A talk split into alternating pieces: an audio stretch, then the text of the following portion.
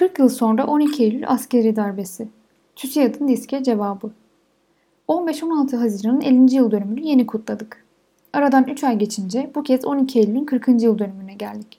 Arada bir 10 yıl var. Hem de ne 10 yıl. 15-16 Haziran'da Türkiye'de proleter devrimleri çağını açan işçi sınıfı ardından düzenin duvarlarını dövüp durdu.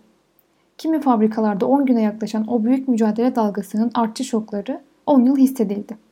Faşist hareket Türkiye'yi devletin, MIT'in, kontrgerillanın yardımıyla örtülü bir iç savaşa sürükledi. Böyle bir ortam ancak ya devrimle ya da ağır bir gericilikle sonuçlanabilirdi. İşçi sınıfının Leninist bir önderliği olsaydı Türkiye derinci bir krize sarsılabilirdi. Yoktu. İşçi sınıfı da büyük yoksul kitlelerde Kürt halkı da büyük bir yenilgi yaşadı. 12 Eylül Burjuvazi'nin 15-16 Haziran'dan aldığı intikamdır.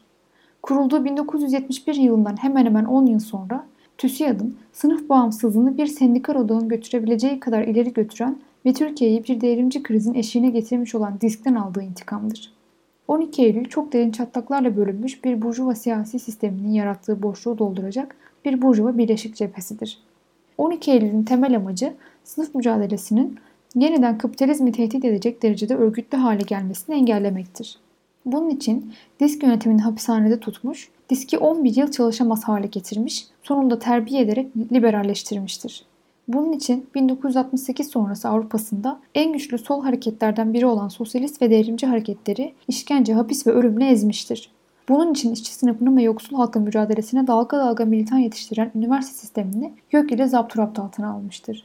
Bunun için 1960'lı yılların ortalarından itibaren eski feodal karakterini geride bırakarak işçi sınıfının müttefiki haline gelmiş olan Kürt halkının hareketlerini Diyarbakır zindanındaki insanlık dışı uygulamalarla ezmeye çalışmış ama başarılı olamamıştır.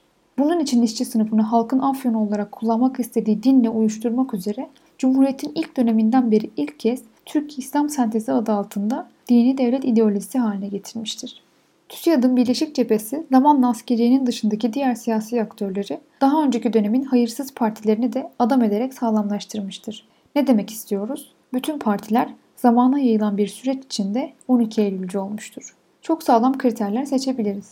Erteleme adı altında grev yasağı ve sendikalaşma girişimlerini daha baştan boğma usulleri, barajlar ve benzeri 12 Eylül'e gelmişti. Grev ertelemede sendikanın tanınması prosedürü de 12 Eylül'den beri özünde aynıdır. 1983-2002 arası bütün partiler iktidar ortağı olmuştur. Grev yasağı 40 yıldır duruyor. Kürt sorunu bir bölgeye odaklandığı için Kürt partilerini ayrıca sosyalist partileri meclis dışında tutmak açısından etkili olacağı düşünülen dünyada eşi görülmemiş %10 barajı 40 yıldır duruyor. YÖK 40 yıldır duruyor. Din dersi zorunluluğu 1-12 Eylül kırıldır. Erbakan bile ancak ahlak kılıfına başvurmuştu. Bütün Alevi çocukları ve tabi inanç sahibi olmayan ailelerin çocukları 40 yıldır din dersi alıyor.